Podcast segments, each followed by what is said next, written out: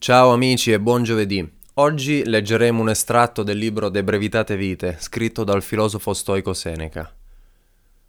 Ognuno brucia la sua vita e soffre per il desiderio del futuro o per il disgusto del presente, ma chi sfrutta per sé ogni ora, chi gestisce tutti i giorni come una vita, non desidera il domani e né lo teme, e non c'è ora che possa apportare una nuova specie di piacere.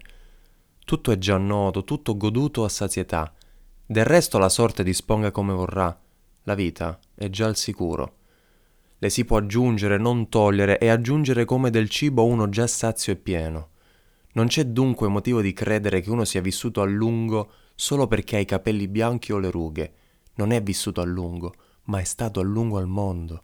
È come credere che ha molto navigato chi è stato sorpreso dalla tempesta all'uscita del porto.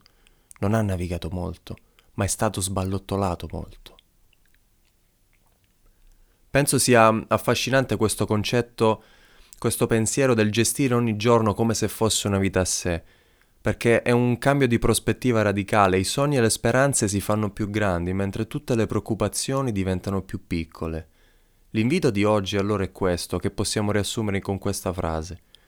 Preoccupiamoci di aggiungere vita agli anni e non anni alla vita, perché la vita si misura non tanto per estensione, quanto per profondità.